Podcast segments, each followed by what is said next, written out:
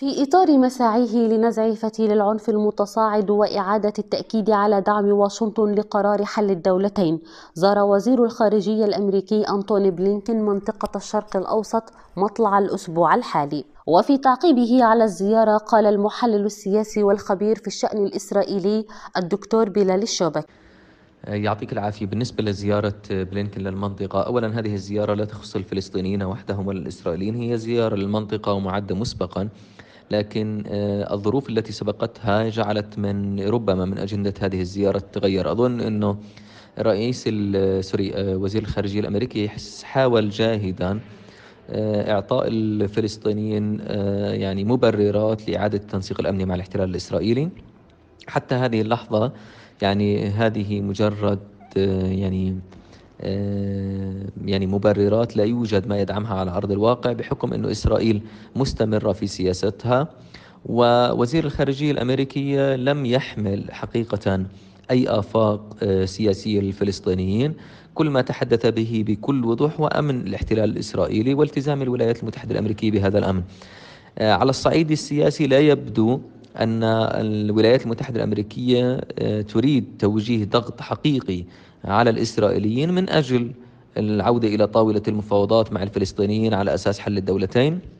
وبالرغم من تأكيد وزير الخارجية الأمريكية على أن حل الدولتين هو لمصلحة الطرفين وتحديدا لمصلحة الإسرائيليين إلا أنه لم يتبع ذلك بأي إجراءات يعني واضحة تدفع الإسرائيليين لتحقيق مثل هذا الخيار. آه،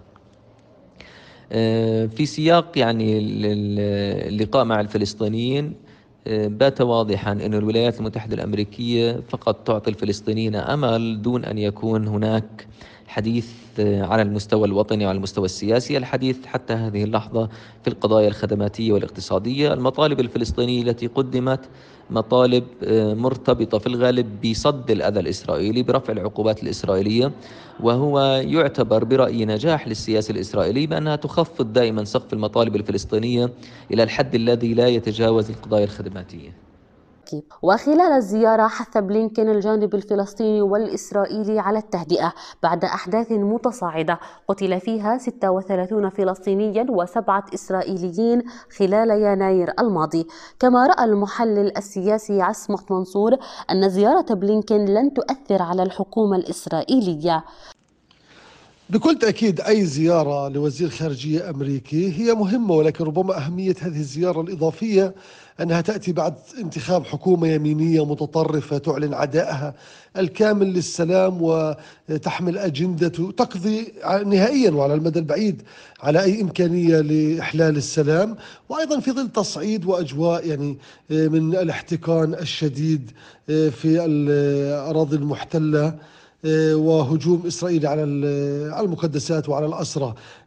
حقيقة يعني كان يمكن لهذه الزيارة أن تحقق نتائج لو أن الإدارة الأمريكية آه، لديها قرار بالتصدي ولجم هذه الحكومة ولكن واضح أنها تريد أن تعطيها فرصة ولا زالت تتحدث معها بمنطق يعني النصح والتشاور وليس بمنطق آه، خطوط حمراء وضوابط بدليل أن نتنياهو بعد ساعات من مغادرة بلينكن قال يعني في مقابلة آه، على يعني إذاعة سي أن إن أنه هو يختلف مع الإدارة الأمريكية ولا يرى الاستيطان عقبة وأنه حل القضية الفلسطينية ليس ملح وإلى آخره وهو يفرغ من مضمونها كل التعهدات التي قدمها بلينكن للحكومة الفلسطينية والقيادة الفلسطينية بإمكانية يعني ضبط آه، عنجهية وعدوانية هذه الحكومة.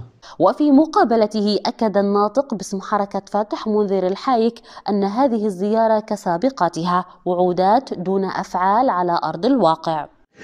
بسم الله الرحمن الرحيم. زيارة وزير الخارجية الأمريكي بيركن إلى الأراضي الفلسطينية وإلى دولة الاحتلال كسابقاتها وعداد دون أفعال على الأرض. الاحتلال لا يزال يمارس سياسة الأبرتايد والتمييز العنصري يقتل المدنيين ويمارس سياسة الاغتيالات والاقتحامات للمدينة المقدسة. كل ذلك يحتاج من الإدارة الأمريكية تدخل لدى الاحتلال لعدم تغيير الوضع الداخلي والحالي في المدينة المقدسة. وكذلك وقف الاعتداء الاعتداءات والاغتيالات وسياسة القتل ضد الشعب الفلسطيني.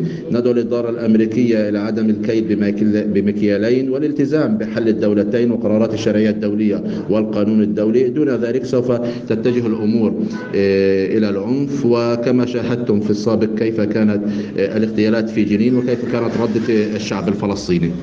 وغضب عارم يسود الأراضي الفلسطينية بسبب ما تقوم به القوات الإسرائيلية والمستوطنون الإسرائيليون من عمليات عنف وتخريب في القدس والضفة الغربية المحتلة. لإذاعة صوت العرب من أمريكا رواء أبو معمر فلسطين المحتلة.